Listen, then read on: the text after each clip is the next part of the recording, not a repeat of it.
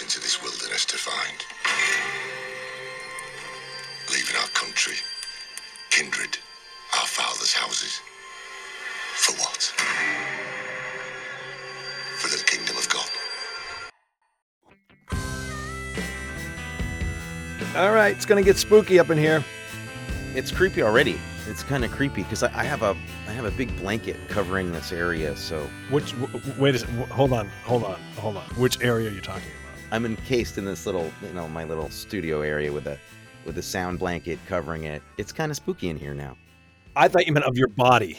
No, no. Like I have a blanket covering this area. I'm like, I'm not. I, I'm not sure I want to continue. You didn't ask what I was wearing yet. Um, we can get to that later. Well, perfect for today because, uh, warning, dear listener, we're going to talk about some spooky and scary stuff. If you are spiritually squeamish, uh, you might want to listen with caution. Probably not an episode for your kids to listen to, but it is another episode of Rated P for Paranormal. I'm Maddie Blake, and with me is my co host and partner, as we say here in New England, Anthony Arkin. Hello, Tony. Hey, Maddie. Wrapped in your blanket. Yep, I'm all cozy. uh, well, it's funny. I say Patna in New England. That's a theme tonight, and in, I think in this episode because we'll be discussing the paranormal topic of witches and dark arts and spells and how those things manifested here in New England at the Salem witch trials and how they're still around today. At least some people believe they are, and how all those things are represented in the 2015 film The Witch by Robert Eggers, which will be our film today. Uh, and this is the second in our witchcraft trilogy. So, Tony, it begs the question Have you had any dealings with witches? And what do you know about witches and spells and dark arts and all that stuff? Oh boy, have I. Um, no, I can't say that. Um, well, I mean, look, this is this is an interesting beginning to the conversation because here we're dealing with a topic that is kind of difficult to define right away. W- witches do exist. People that practice witchcraft exist. Uh, people that practice Wicca uh, exist. I don't know. So I, I, I get into territory here where I get nervous about talking about some of this because this is actually, you know, there are real people who have religious beliefs and that they practice this stuff. I, I, don't, I don't want to speak out of turn about any of it because I, I want to be respectful. But, you know, I guess the question is like broomstick riding witches with extreme supernatural powers versus you know, the types of witches that we may have met. And I have met a couple of people, I guess, in my life who have practiced Wicca and may have considered themselves a witch. And I've certainly listened to some rock and roll that's very witchy with some witchy vibe to it and met some people that do. I don't know. But is there a real witch that does the stuff in this movie? I think you're the guy to answer that question. I mean, it's a complicated question. Um, I feel like we should. Be, witch imagery was big in the '70s, wasn't it, with music like the Eagles and stuff? Like, hey, she's a witchy woman. There's a- there was a lot of that. Yeah. Yeah, I guess there was. Yeah. I, I think the comedian Adam Carolla always talks about that in his podcast, and he'll play like he'll play all the songs that featured witchy women in the, in the music, like she'll put a spell on you. Yeah, but I mean, was that just an outgrowth of the, the kind of occult supernatural frenzy that was in rock since you know the the, the 60s? I mean, Yeah, and and it speaks to the change in culture as culture goes on. Like you take the Salem witch trials, for example, which is a horrific story. Again, as we alluded to last week, a horrific story of you know panic and accusations, and you know we all know what a cautionary tale it is in all the ways it serves as a horrifying story. And yet, if you go to Salem now to this day, the policemen wear witches on a broomstick on their arm. And are you serious? Oh yeah, yeah. Like the the the Salem. If you Google it, um, like the Salem town symbol is is a witch on a broomstick, basically. Um, and the, the high school, I think, at least when I was going to college, there was known as the Witches. That was their. We were the Vikings, the college, but uh, the, the high school was the Witches. And so, with time, all these things become mythologized through the passage of time. The thing about this that's so interesting is that I think there were I mean I'm I've not done the kind of research on this that you have. I would assume that there were people back in the day that were accused of witchcraft obviously that, that weren't witches and didn't pretend to be or practice it. They were just accused of it for convenience sake.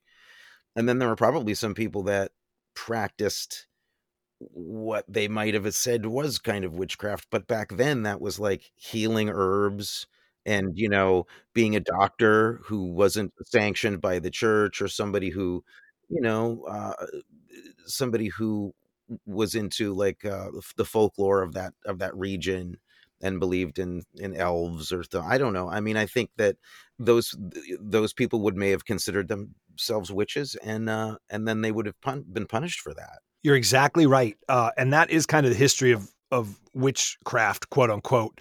Um, like so, to get to the the witch on the broom that we think of historically, to get there from the beginnings of it, you're exactly right. If you read, and I haven't read extensively on this at all, but I've read a few books on witchcraft, and um, basically what the experts say, it started with exactly what you say. It started with men and women actually healing people or attempting to heal people or just attempting to avoid the calamities of whatever time that was. And this goes almost back to the beginnings of recorded history, really.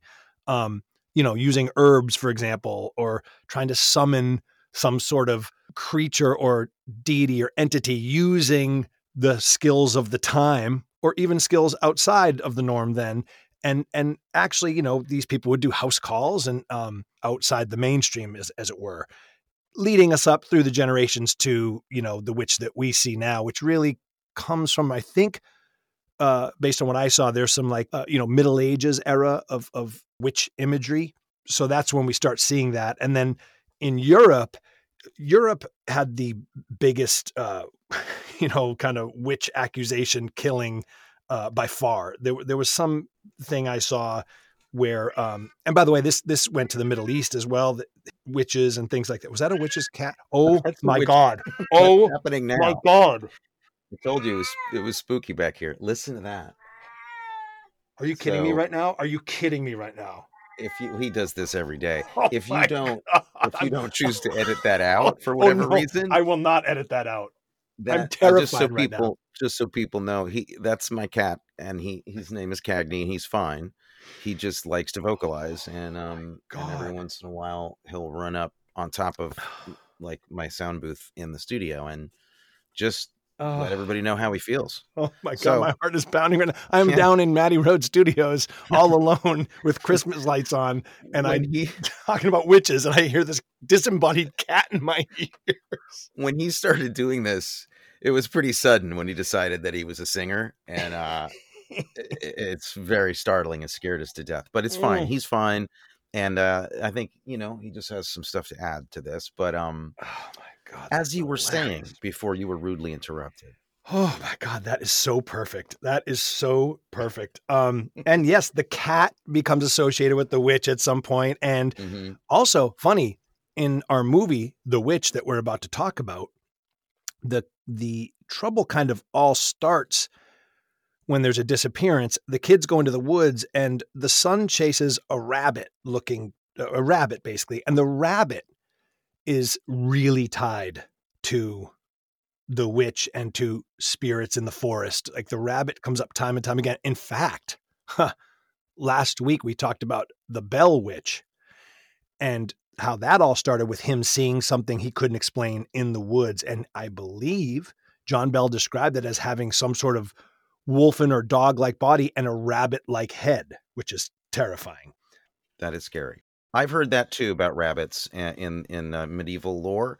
Uh, I have a good friend Peter uh, Stray who's a filmmaker, and and um, he's taught me something about that stuff because he likes horror stuff from from uh, well, he's from Wales, and um, there's a lot of lore from the Middle Ages apparently in Europe about about rabbits and their connection to sorcery and stuff like that. Interesting. I grabbed here a little piece about you know if you think he had it bad in New England, which of course again horrible story. Europe really had a bad with witches and the accusations therein uh, and this comes from an article i, I looked up uh, it says by the end of the 1600s the witch hunting hysteria in europe reached its peak. Witch hunts spread like wildfire across europe. The worst of which occurred in france and germany. Wurzburg, germany was home to the worst instance of witch hunting in recorded history. The magistrates of the time determined that most of the town was actually in fact possessed and under the spell of witchcraft and condemned hundreds of innocent people to death. Wow. Yeah. So, you know, serious, horrible stuff. Um, and and it, and then it you know culminates here in the United States with the Salem witch trials. By 1692, uh, we weren't even Massachusetts then. We were called the Massachusetts Massachusetts Bay Colony, which actually comes into play later in history when we attempted to exonerate all those accused of quote unquote witchcraft during the Salem witch trials as a you know apology if you will. And one of the problems was Massachusetts didn't exist it was a different government entity altogether. It was Massachusetts Bay Colony. So Massachusetts said, we have no power to, we have no legal power to, to you know, exonerate these women. It's always the red tape. yeah, which seems silly, but they eventually did. Um, I think 14 women were executed, five men, and two dogs total. Uh, one of the misunderstandings of history is that no one was burned at the stake, everyone was hung, one person was crushed uh, a man was crushed w- with weight. So yeah, it's a it's a terrible story. I, I'll say this about it: I get my back up a little bit when we talk about historical incidents of spiritual matters like this, because there's no doubt that there's an element of hysteria and superstition and all of that. But I think I find it really offensive to now in the gaze of modern technology to dismiss everything that happens when people claim supernatural events or spiritual events as just the common folk of the time, the the uneducated people back then who just fully uh, gripped on superstition and let their imaginations run amok. I just don't like that because there's several reasons I don't like it because these people were freaking smart. And yes, they didn't have iPhones, but if you read their writings and their literature and the things they built and created with what they had, they were they were human beings. They were as brilliant as we can be now. And so when one of these really incredible events happens through the fog of history, we're easily able to dismiss it.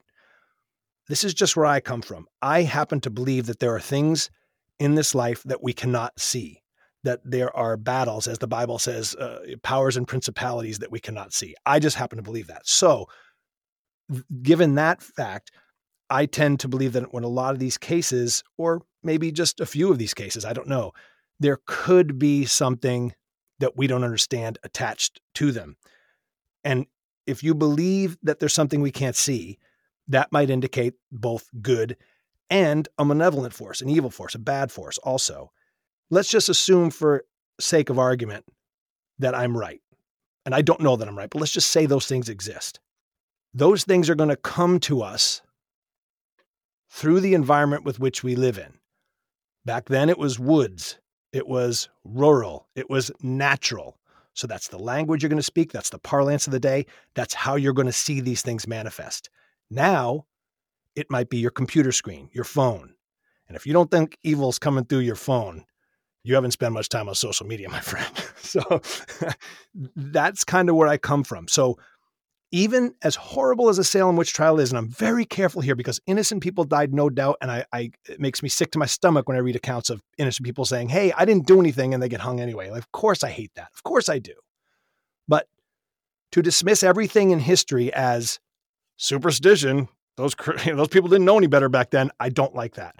The other reason I don't like it is because it doesn't it doesn't explain what's happening now in modern day where people can't explain what's happening to them. I gotcha. And and some of these things happen now that happened then, like uh, producing strange objects out of their mouths, uh, metal objects, bolts, nuts, full apples, like weird stuff that is yes could be explained by science, I guess. Uh, levitations, bite marks, um, on and on and on and on. This is really the giant meta topic here, isn't it? Though I mean, like, if anybody's going to discuss or try to talk about the paranormal, and I mean, I, I think you and I are kind of aligned, but we're also an interesting couple of people to talk about this because I think we come out our interest in this from very different places, and that's great. I think that's interesting. That makes the conversation interesting. I mean, I I don't have a philosophical framework around which to put any of this stuff. Um, I'm not a student of the Bible. Um, I'm not a I'm, I'm not a member of any religious organization or, affiliated with any church or or temple. Um, that's not to say I don't, you know, have what I guess in modern day vernacular would be termed kind of an inner life or or some kind of spiritual uh, life. Um, I just don't have um, a framework for it, and I, I, wasn't, you know, raised in in one. So, uh, there's so many things about this that are about religion. Um, I think that you know when you say that people were were were injured by this, that the tribe, the church that was trying them was a was a was the very puritanical Christian church that that was doing it. Um, were they being tried for crimes or philosophical ideas? And that's where I feel like there's a big big discussion to be had. Like, was the motivating force behind this witch hunt more of a kind of a uh, Spanish Inquisition kind of thing to just reinforce the power of the church and its and its and its ability to protect people or shun them or as it's seen in the beginning of this movie um, it also laid the framework for you know the natural world being kind of essentially either a frightening place or a neutral place or even an evil place that the only sanctuary for anybody was was once they died and got the chance to go to heaven that that was the only happiness that was going to that you were going to get. And I, I think that this movie I mean we haven't started talking about the film yet but this movie does a very good job of kind of of allowing that conversation to be had in the mix with all of this stuff um so I mean, and you say that like the people then were smarter than we give them credit for. I I think that too. I, I mean, I've I've done a couple of plays, you know, as an actor where we re- had to research other times. I did a play that took place in the Middle Ages, and it was very well researched, you know, really really methodical. And I learned a lot of things uh, about life back then, and including that I had a lot of assumptions about how dirty they were or how you know crazy or or stupid they were or how and uh, uh, just because they lived, you know, a few hundred years before us. I mean, in in the, the real timeline, that's nothing. So they were probably a lot more, I think, like us, even into the ancient times than we like to think that that that were. But but there I stop and I go, yeah, we're smart, we're advanced, and do all this stuff. But look, like even in just the last few years, how we still get caught up in insanity that is of our own making. That's totally crazy. That's like self-inflicted madness that that doesn't really have any real weight in the real world, but people are getting destroyed by this stuff even today. And I think in 100 years or 200 years, we'll look back at this time and have the same kind of attitudes like, wow, they were so smart, but how could they have fallen for X, Y, and Z? Yeah.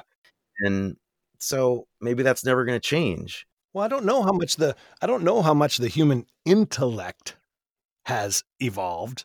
You know what I mean? Like technology's evolved and we get we make adjustments like oh hey it's no longer okay to bully like we've done that in the last couple decades right we grow but i'm not sure that makes us intellectually superior to someone that lived in 1794 do you know what i mean I would agree, not being a scientist in any way, shape, or form, and having studied none of this, and having not even gone to college, I think you're completely correct. But there, I remember reading about them, like d- dropping off uh, iPads or, or you know, like Chromebooks or whatever to to people. I, I don't know where it was. It was like either in, a small village in Africa or, or South America where they really hadn't gotten technology. They hadn't gotten their hands on it yet and they they like gave these kids iPads, and within like, apparently like three days they were just doing it everything. They had it down, and I think that maybe proves what you're saying might be true that it is an intellect like we if we if if people who've never seen technology before can get with an ipad that fast that means that intellectually we're we have been on the same page for uh, thousands of years maybe like maybe give somebody in ancient Greece an iPad and they would have been like after three days, like, oh, I get it. Yeah. Apps.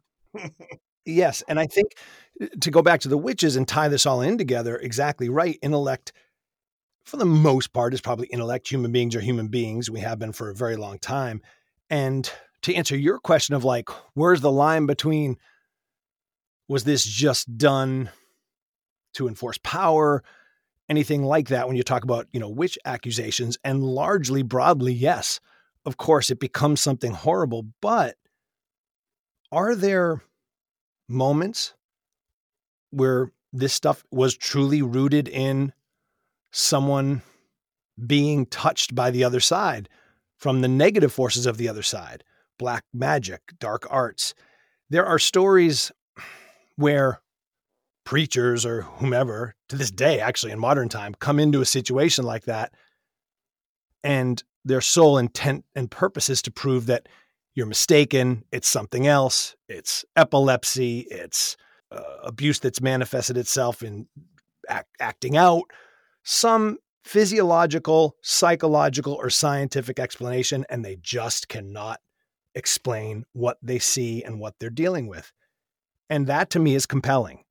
And so that's the world in which this movie lives. I think this movie, which we're about to get to, presupposes okay, what if this family was really being contacted by an evil force?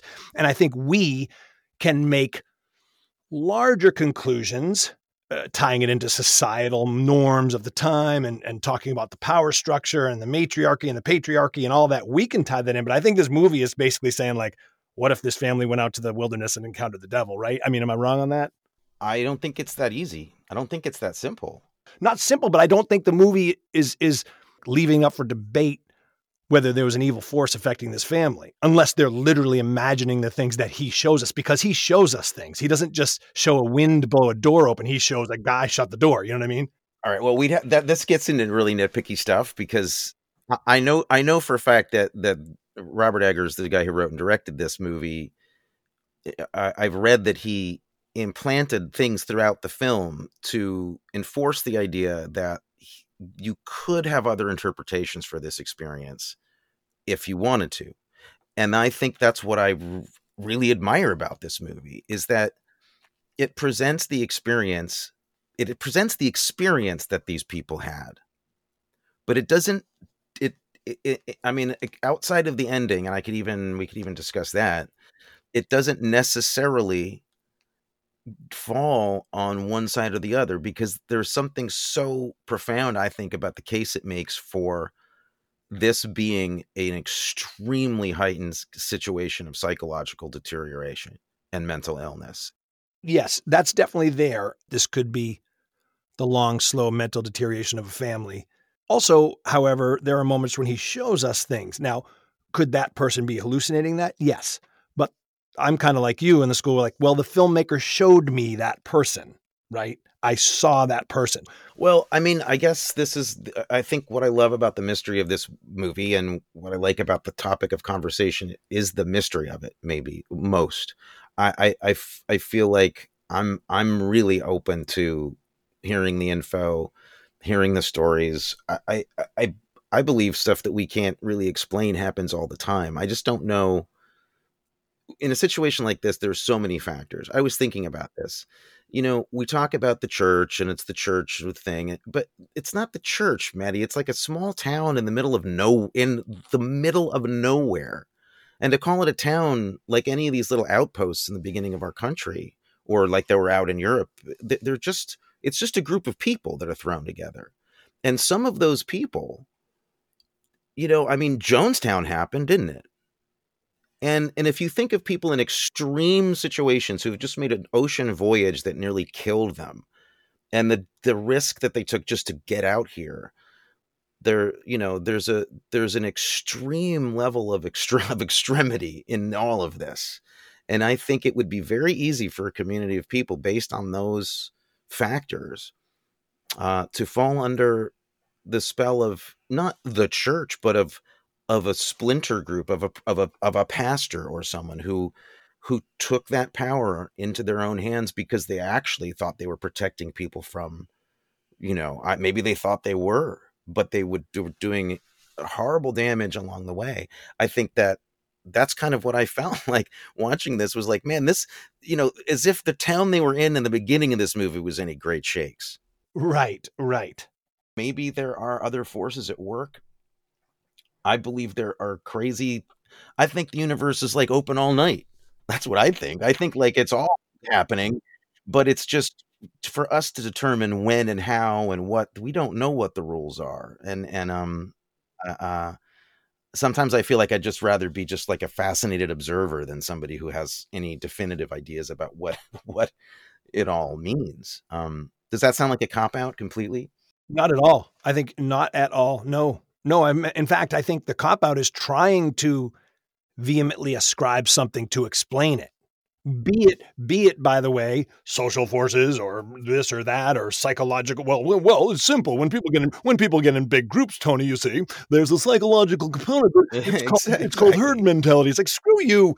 I'm just saying that both exist in my belief both exist and all that like you said open all night baby. Right. I mean case to case i don't know i wasn't there on any of these cases don't know. Don't have a stake in any one of these particular cases on anything we're going to talk about. I could be real or could be not. It doesn't really affect the fact that I feel like something's hap- something's afoot, things that we don't know yet, which is why I'm a little bit hesitant to call any of this stuff outside of science. In a way, I feel like it is science. It's just not science that we've come to understand. All right. Well, let's get to the film. Before that, I just want to talk about a couple of the paranormal aspects that witchcraft deals in and that are presented in this film. For example, uh, the idea of spells or sacrifices. Um, there's a, a, part in this movie where the a child is taken, abducted, and it's insinuated that the witch uses that sacrifice to put some sort of potion or spell together to give it power. Um, so that's a common theme in, in, in throughout history in these things that continued through the 80s with like the satanic scare of the 80s. We heard constantly as children, you're going to get abducted because they're these satanic cults, and their number one prize is the loss of life, especially the loss of, if they could get a kid or something, sacrifice you and gain power through death. So that's that's that's shown in this movie um horrifically. Oh, oh I mean, they don't even really show you, and it's it's not graphic, but it is so messed up. Oh man, oh man. It's so incredibly well done. This film, we'll, we'll get to that. Um, the idea of a tulpa or, uh, you know, an imagined thing coming to life or something from your mind brought to life, um, or witches using animals to do their bidding, like luring the kid with the rabbit. Um, the billy goat in this is another example of that. Um, witches or demons or devils using nature, using animals, using uh, the things around it to do its bidding. Um, and we see that in this film too, which I think is a fascinating idea. And the modern, one of the modern kind of manifestations of that, like so back then it would be an evil billy goat or a, an animal they couldn't explain. Now a lot of people have believed with the abduction thing, they see the gray alien as some sort of demon-like creature or uh, something used to do something nefarious as bidding. There's a biblical reference to the Nephilim or the fallen angels, the demons of the time. And a lot of people in ufology believe that those there's a there's a camp i shouldn't say a lot of people there's a camp in ufology that believes that those two are related what we call the nephilim the fallen angels coming from the sky to do evil things are the grays of today or the aliens of today and might be called witches flying on broomsticks back then. I don't know, but it just does. There seems to be a timeline there of strange things that people really believe they saw. So I think that's fascinating. Um, what else do they show the witch do that we might want to touch upon? Um, Flying or levitating. Boom, levitating. Yes, which you know there are historical accounts of people basically signing the affidavits of the day saying I went into this person's house. They were levitating. They were they were bitten all up and down their back. That you know, swearing to these things that we we see portrayed in this film. Uh, seduced, seduction. Very good. Yes, yes. Seduction, the sexual temptress. So that's just a basic uh, summary of some of the. There's one little surprise. Well, two quick things before we get to the film. One is we talk about UFOs, and I thought it'd be interesting to note that um, we won't mention names, but you had a friend that had some video that he found strange and we actually spent uh, two days ago online on a video conference call analyzing the videos, night footage taken, and it's a truly unidentified object in the sky. It's a pretty weird video. I, we, you and I haven't talked about it yet, but I, I did you did you did you feel like it was compelling? I thought it was totally compelling. Basically, uh, an acquaintance of Tony took some night vision photography at a very rural location. Time lapse as well. Time lapsed, very key to mention that. Time lapse night photography. So you can see the planes go by, and he's got all those identified. That's a plane, that's a plane, that's a plane. But then something kind of behind the tree line appears in this video. It moves at a very slow rate compared to the planes. And when you factor in the fact that it's time lapse, it's moving extremely slow, but it's extremely bright and it moves in a extremely strange direction. So it's it's it is anomalous. I don't know what it is. I was able to refer him to MUFON. Your friend had never heard of MUFON. Um, that's a mutual UFO network for those of you listening who don't know. Here's the weird part. I gave him the name of someone from MUFON that I know analyzes videos, and your friend texted me back five minutes later said, just looked him up. He lives right near where this was filmed. Are you serious? yeah. So I said, that's Oh, what we call no. synchron. That's what we Oh, call no. synchronicity in paranormal. Again, stuff. I don't like that at all. I love when I freak you. out. I don't like that. All right. Well, um, so thank you for that. I thought that was a fun paranormal exercise. I love when people come to me with their footage or their pictures or whatever. It's great fun. All right, Anthony, let's dive into this movie. Let's take a quick little break and we'll uh, dive into The Witch.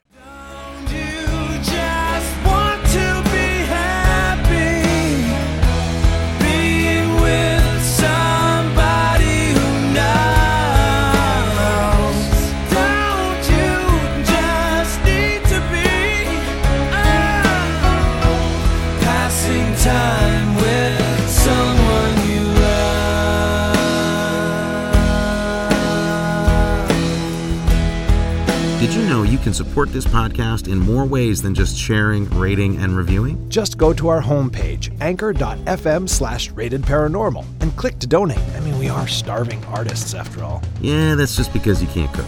Hashtag truth. Hook us up and we'll keep hooking you up with great content. Anchor.fm slash rated paranormal. And if you feel so inclined, please click to donate.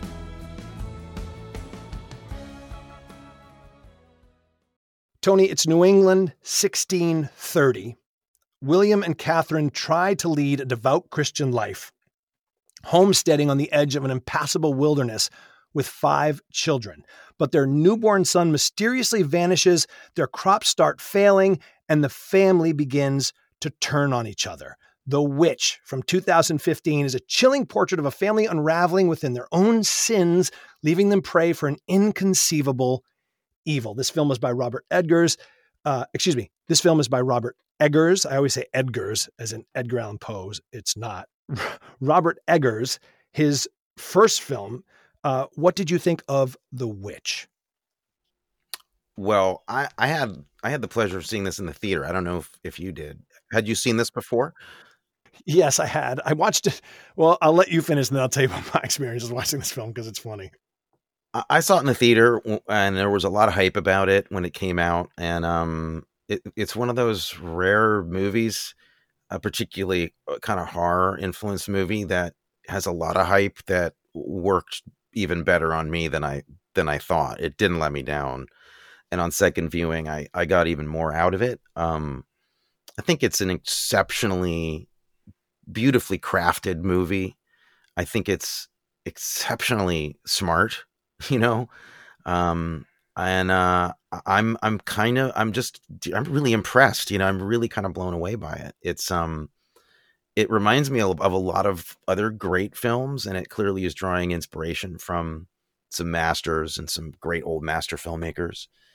But it also feels kind of fresh and and new and and really like really immersive. I mean i really feel like i know what it was like to kind of go through that experience after seeing this film. This movie was to me, you know, Led Zeppelin 1.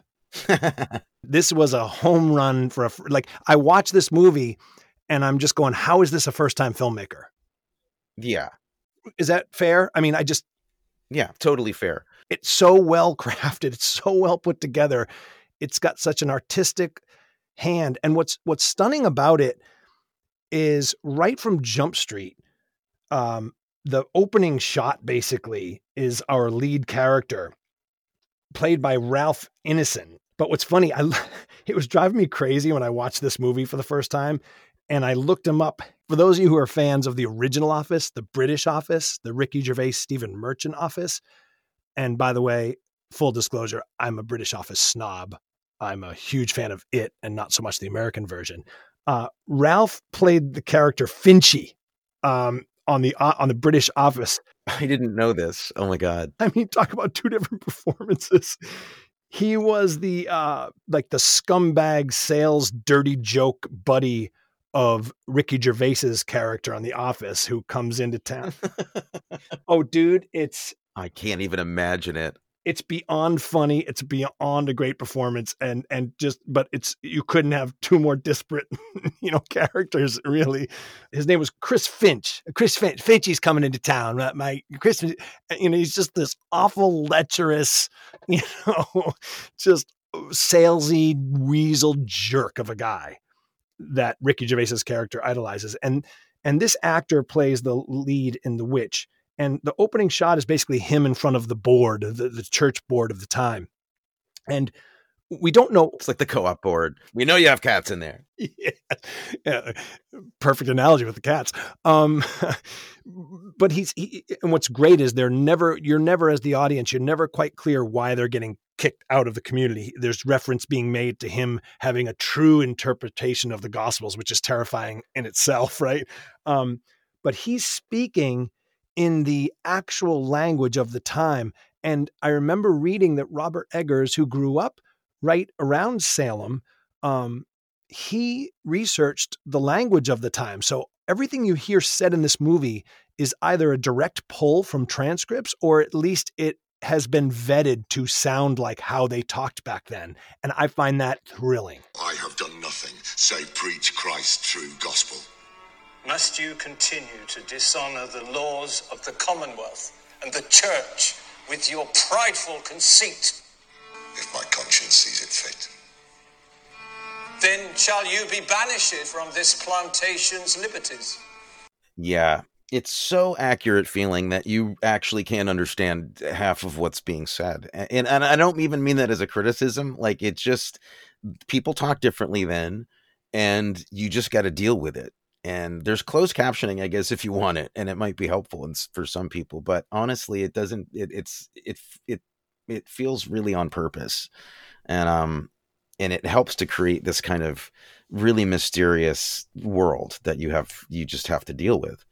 Um, and it's also everything is biblical. Like everything sounds like it's in the Bible. Everything everybody says which adds this kind of heightened sense of what life may have been back then.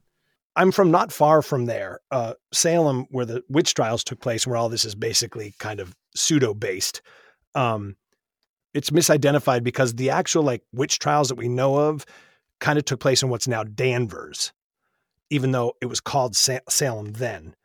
But it, that's just semantics. It doesn't matter. It's all the same area. It's right. They're, they border each other. You know what I should do? I want to read you something.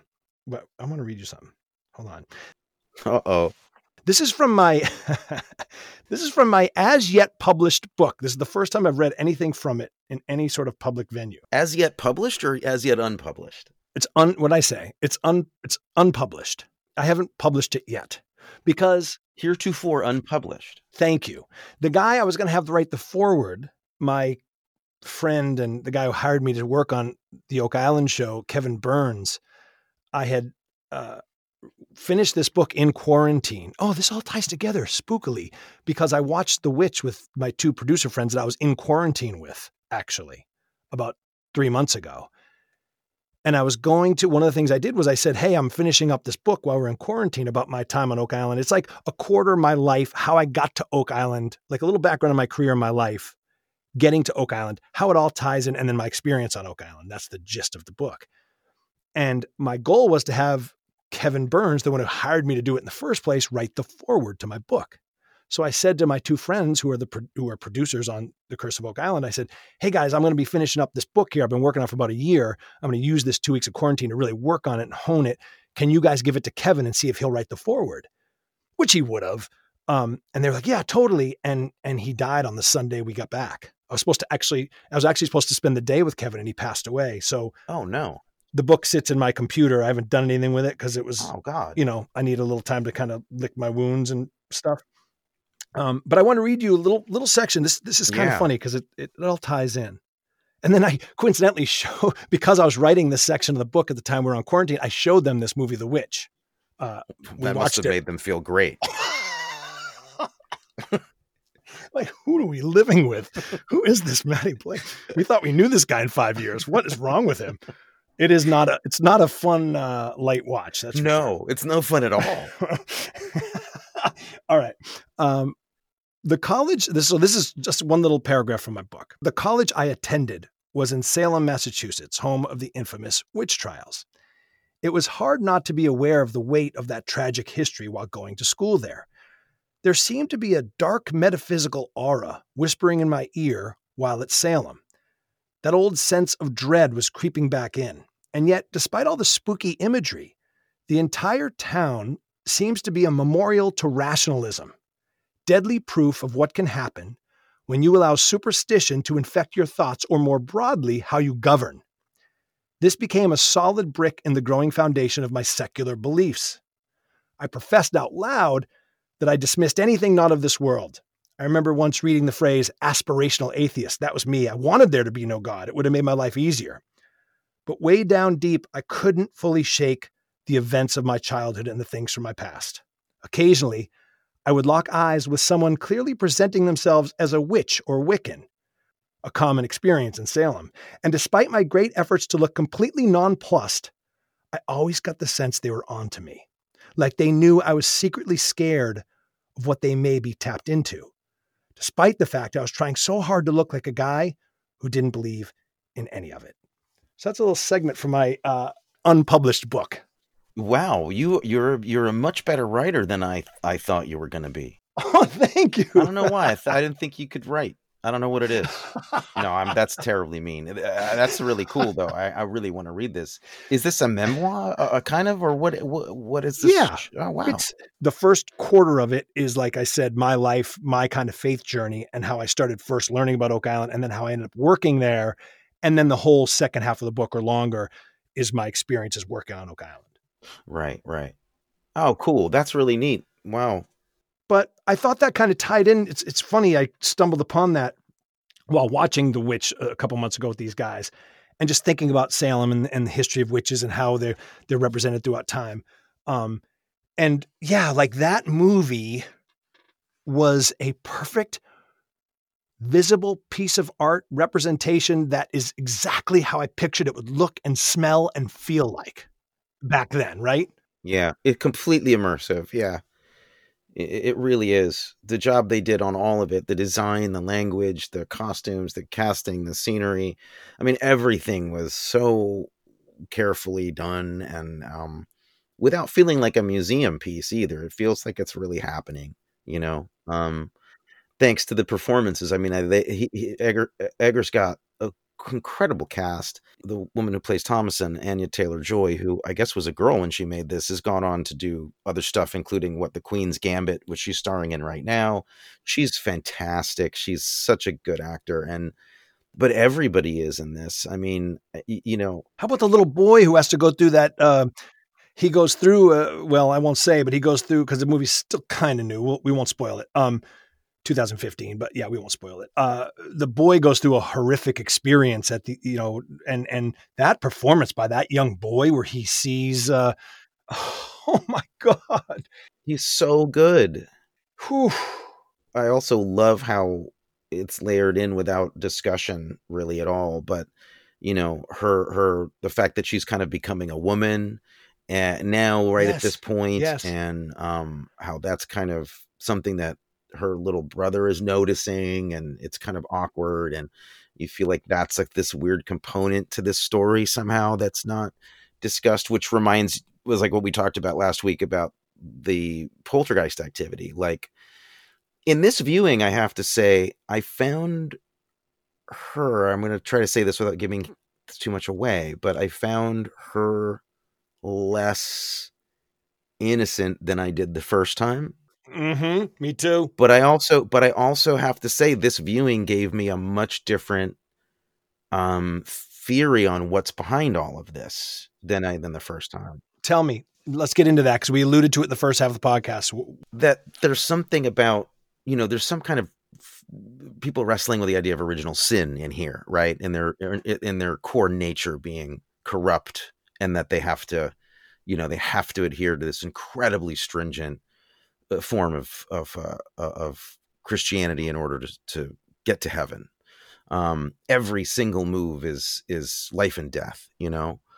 And um, what seemed interesting on this read to me was that you know he's ex- the family is ex- expelled from the town for for I guess what you you feel like is his interpretation of of the gospel that there's something about him his arrogance about his interpretation of it that's gone against the church somehow and they think it's blasphemy and they kick them out Yes. Which I love that they never explain because it opens up a whole host of possibilities. Was he was he into polygamy? Like what is it? And what did he do? What were his beliefs that they found so offensive? I think that's fantastic. truly interesting but what i love about it is it also gives you all the all the things you need which is which is arrogance and hubris right? That's kind of implied in it right? That he was arrogant Yes. He he says as much in his prayer when he's ba- he says I didn't move here for you know and I can't imitate that dialogue but he he basically says something to the effect of like this is this is my shame. I, this was about my pride not my religious conviction. Right right. And i feel like um what this is what this turns into is arrogance outside of his community. He goes to to the natural world right? They're forced out into the wild. And in that wild place he he offends that landscape. He offends nature by his own arrogance in the same way that he offended the church because he has a manifest destiny attitude about it. He feels that it's about controlling the nature and he doesn't know it he's a bad hunter which they say and he doesn't know how to do any of this stuff and the wife is implying that they're failing possibly because he's inept, not necessarily because they're cursed. She's actually going, You don't know how to hunt. Your crop is bad because you can't farm. And I think there's something interesting about the uh, of of of framing it like this.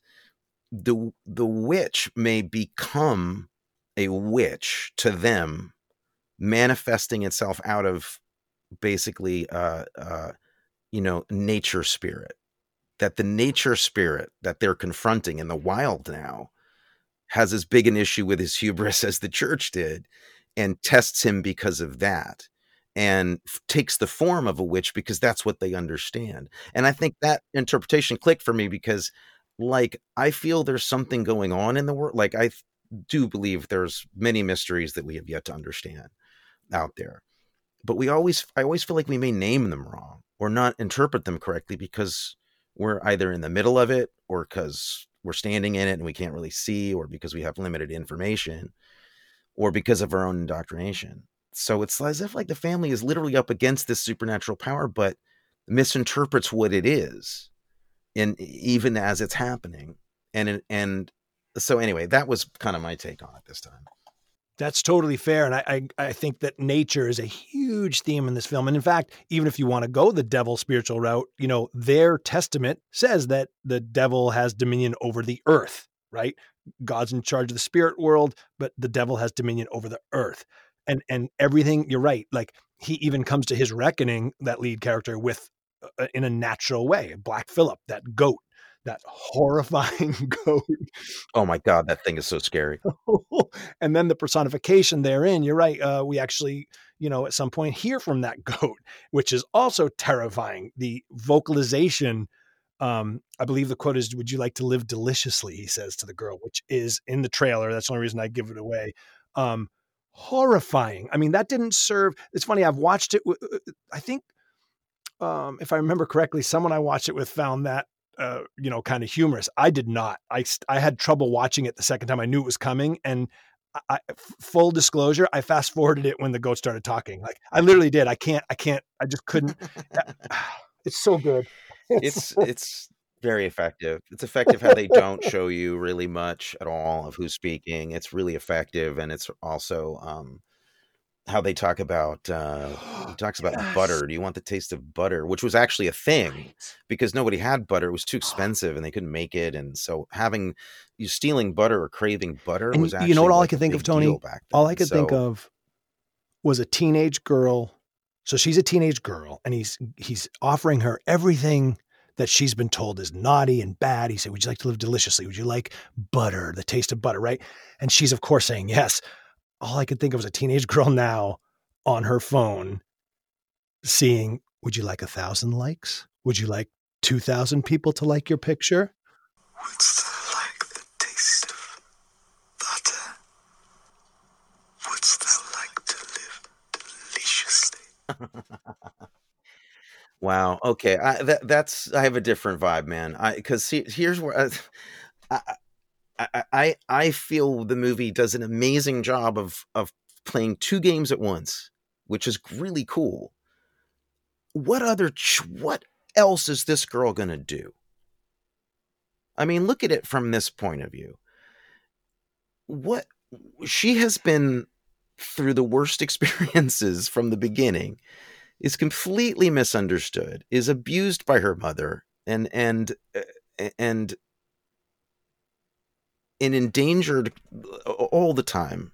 She's she's turning into a woman with no hopes now of of getting married or living her own life or doing anything because they're outcasts, and she's got all the responsibilities on the farm. I mean, she's also undergoing this terrifying experience, and I I feel like after all this hardship and the and it- and without giving anything away, when we get to the end, she's she's kind of got this decision to make, and I don't know, I don't know what what else she has, which I think is a really interesting political statement as well. That that you know this is kind of a self fulfilling prophecy that you create people that have nowhere else to go they're going to they're going to turn that on you they're going to try to survive in any way they can and if that means you know um going to the other side so to speak you know like turning to the dark side because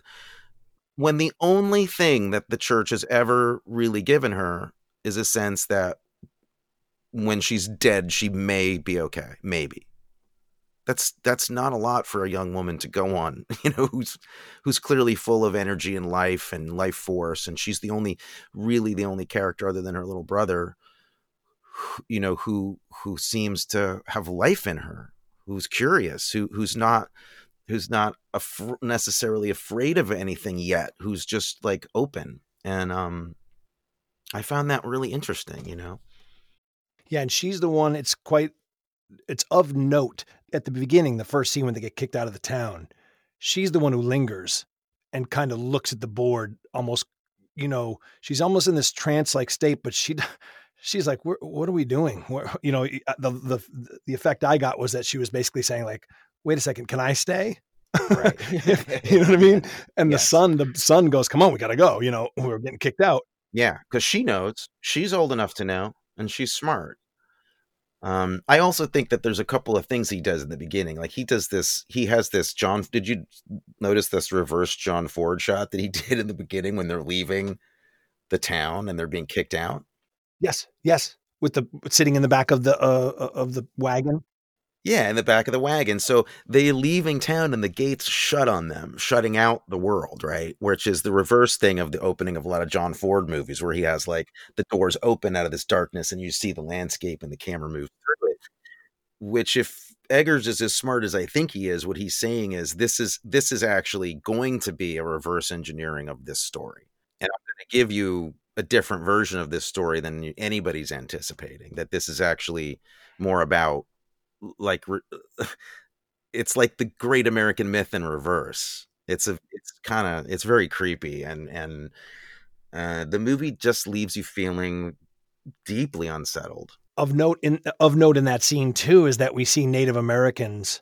I I think I think they're I think they're kind of portrayed. I could be wrong on this. Uh, I should have gone back and watched, but I think they're kind of be, being betrayed as being like brought in almost as prisoners. I could be wrong. Maybe it's their No, they're they're not. They look they I, they're on their own, and they look like three or four uh, who were just walking through town as they're leaving. They, yeah, I- interesting because I, I thought maybe that's somewhere you could go with this too is you bring up nature you know the the exploitation of the natural surroundings around them including the indigenous culture eh, you know um, maybe there's a morality tale there a little bit i don't know he just slips them in for a second so maybe not yeah, but it's such an important shot because I think that really is like wh- it, it without making too much of it. Just having them in there, look, and they look right at the camera. They look right at her, basically. There's some kind of knowing that happens there, which I feel like if, and this brings back another idea I had, which is that other cultures outside of Western, you know, Europe, every culture has shamans in it. Initial, like originally, in every culture throughout history, there are shamans, which, you know, I guess a witch, like a, a person who goes around healing people with herbs, you know, and helping people with kind of mystical spiritual help. That's a shaman, I think. I mean, it's a good definition. How many of these witches in Salem, for instance, if they had lived in another culture, would have just been the local, like a shaman who was just, there was no problem there.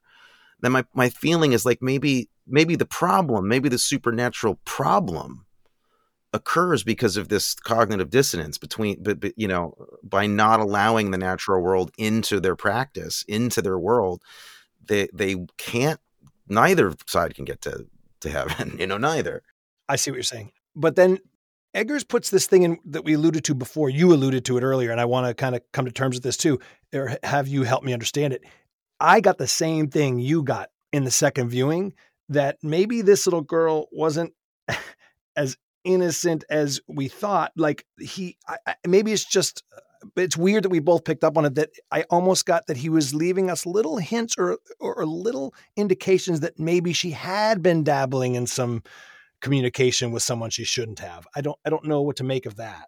yeah here's the thing in the first 10 minutes of the movie i think we have to at least say this because it, only, it happens 10 minutes in the baby is a baby is stolen It's right in the trailer. so her little baby sister or her little baby brother who's not been baptized yet right and they're they're terrified because he disappears and probably is dead before baptism which means he's going to go to hell in their minds um which is like a vivid fear that they have. They talk a lot about it. The the baby disappears on her watch okay? Right? She's playing with it outside and she's playing peekaboo with it. And it's so cool.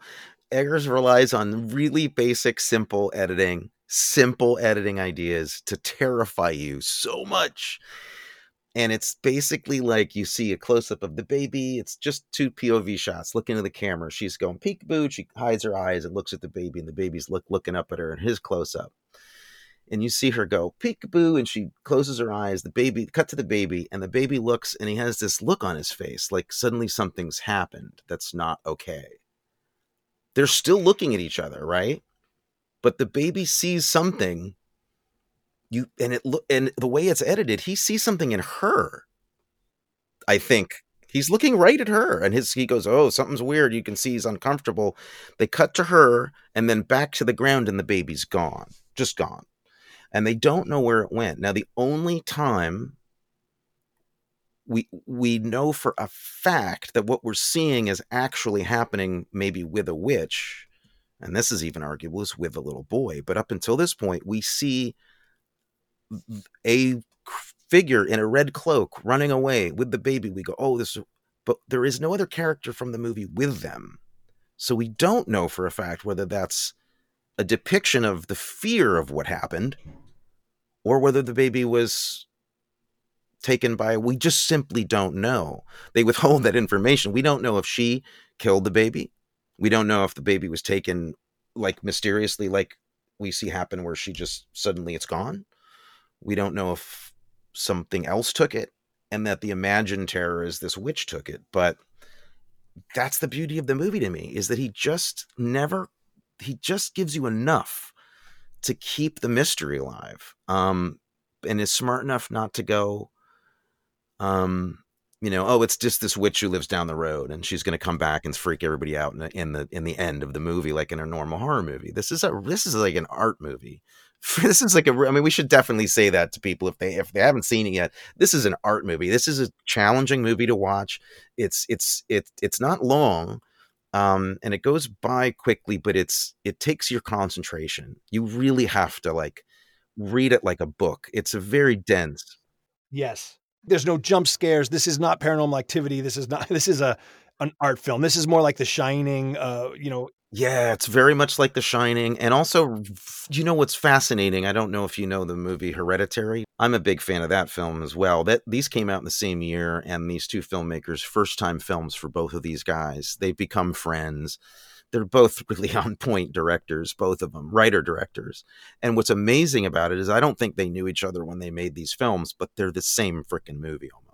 Interesting about the original th- sin thing. And again, I, I just want to say this the complexity of this, if they are all hallucinating, if this is just madness, let's say, let's just say that that's your interpretation, uh, they all do see things that he shows us, meaning the director, Eggers shows us. He doesn't just, we see the personified demon or devil at one point for the girl. We see a specter that the wife sees, right? We, we actually see these things. Now, whether that's in the character's head or not, I don't know. I just want to point out how fully developed like every character is in their own if it is psychosis their own story their own psych the father has his own script practically that he's wrestling with right?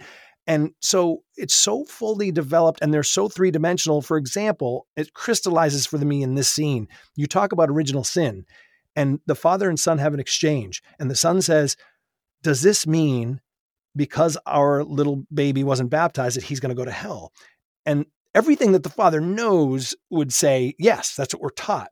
But the, fa- the father says to him in, in like a moment of comfort, I think, father to son, he says, the truth is, son, we don't know who's evil and who's good. Only God knows. All we can do basically is our best day to day. And I thought, my God, what an incredible decision of, of screenwriting to make that moment happen as opposed, because I think what you would think the traditional way would be like, yes, son, our baby is going to go to hell. You know, it's like, no, he's he's a father too. And he's trying his best. You know, I just thought that was so adept for a first time filmmaker. It was just really good. It's so good. I mean, it, that you're describing what I felt was such a um uh it felt like a great play.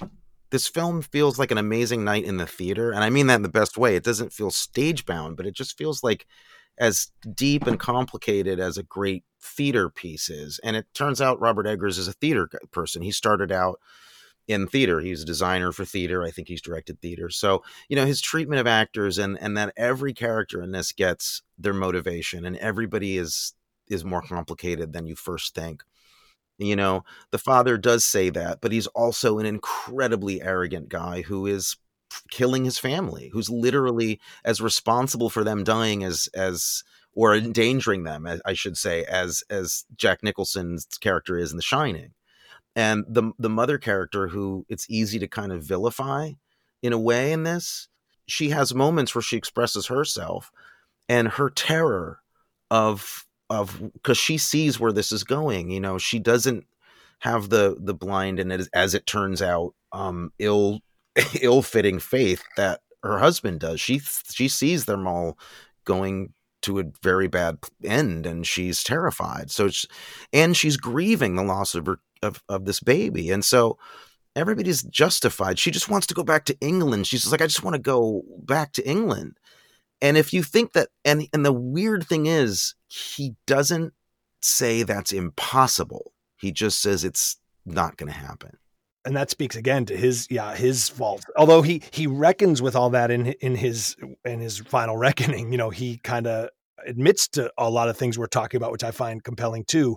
Um she the mother i didn't notice this until my third viewing because again i must warn viewers who are going to watch this movie um it's very hard to understand literally.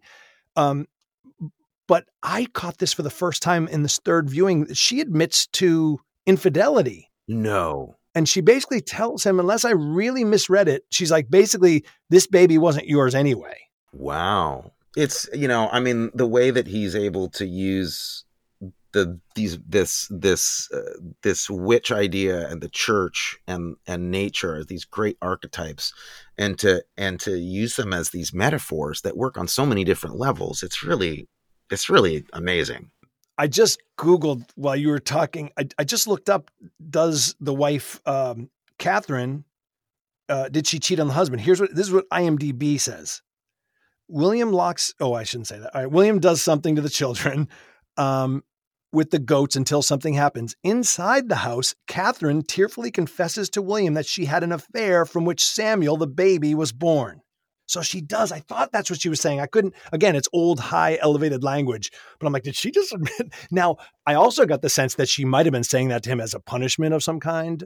You know, like you failure, you made me, and I, I venture to guess that maybe she actually didn't. I don't know, but boy, yeah, there's a lot of layers on this film. and it's so much hinges on lying i mean so much is it about it, it's a it seems to be the biggest sin here is like lying um because if that's the case then that's another that reinforces that again but you know the the the first thing that the little kid does the boy that really gets our attention is that he covers for his father and lies to his mother about why they went out and that lie starts to beget a whole series of other things and half truths that they're covering who stole the he he, he took his mother the the wife's silver cup right didn't tell her about that and the daughter gets blamed for a long time until he conf- and it's so there's so much lying and deceitfulness going on within this family as well and not being honest like just not being honest with themselves not being honest with each other and that i like i like a movie that gives you an interpretation where that the witch then becomes a metaphor for this fam what's besetting this family um, but it doesn't do it in a way that it it's it still please it's still a horror movie. Like it's still it gives you the supernatural it gives you the horror but it also yeah, it just works on so many levels. I i admire it a lot. I can't we can't give anything away uh, but okay if you just if you haven't seen the movie and you decide to see it it is gruesome. There are things in it that are a little bit hard to watch a little hard to watch. Um there's it, it gets a little bit violent. Uh it's a little gory. Um it's also mostly just a slow burn dread feeling of dread that just gets worse and worse and worse as the movie goes and also culminates in one of the you got to stick with it to the end. So like if you have trouble with like a period piece or if it's kind of too much of an art movie for you at moments please stick with it. If you can ha- if you if you can handle the the rough stuff like if stick with it because it will pay off as in ways that you're not expecting and the last the last moments are just beyond they're so good it's so good Well, I'm glad you loved it. I loved it. I loved it more. The, the more I watch it, the more I love it. The more it disturbs me in a good way. and um, boy, uh, yeah. So, no secret here. After last week's debacle of a movie, uh, this is absolutely. I think I'm not. Well, I'll just ask you, Tony. Do you does this get a P for paranormal? Is it going up on our shelf? on the shelf it, it hits all the notes for me to be on the shelf Same here. Matter of fact, I might put a little uh, reading light uh, illuminating on it so, so that people will grab it first. yeah want to say one thing if you saw the lighthouse and we're and we're a little if that was a little too much art movie for you that don't be scared to see the witch because the witch is much less you know surreal out there art movie what the hell's going on than than the lighthouse is so if your taste is is not quite that out there arty the witch is definitely you know more in your ballpark completely agree. The Lighthouse, his second film, which is very similar in a lot of ways, but I would agree with you. This seems to be uh, a more succinct um, effort. I I would say. Is that fair? yeah i hope he got the lighthouse out of his system let's just say that yeah, I mean it's it's it's we'll we'll do that. We'll do a special lighthouse episode for uh for people who donate to us. um okay, so you can watch The Witch on uh Showtime and Prime Video. You can rent it for like 2 bucks. It's not bad at all. Or you can come over to my place to see it on Blu-ray sometime if you want. And perhaps if you go to Tony's you can live deliciously. If that cat starts meowing again, I'm shutting this whole thing off. He's I've named him uh, Black Phillip now, my cat. Oh, no! No! We hope you've enjoyed this edition of Rated P for Paranormal. Please rate, review, and share. It really does make a difference. For more information, you can check out our main page. Just go to anchor.fm slash rated paranormal. Follow us on social media at rated paranormal. All music is by Andrew Galdens Jr. Give him a follow at Kid Riga on Instagram. That's at K I D R I G A. This podcast was created, produced, written, and edited by Maddie Blake and Anthony Arkin. Rated P for Paranormal is powered by Anchor.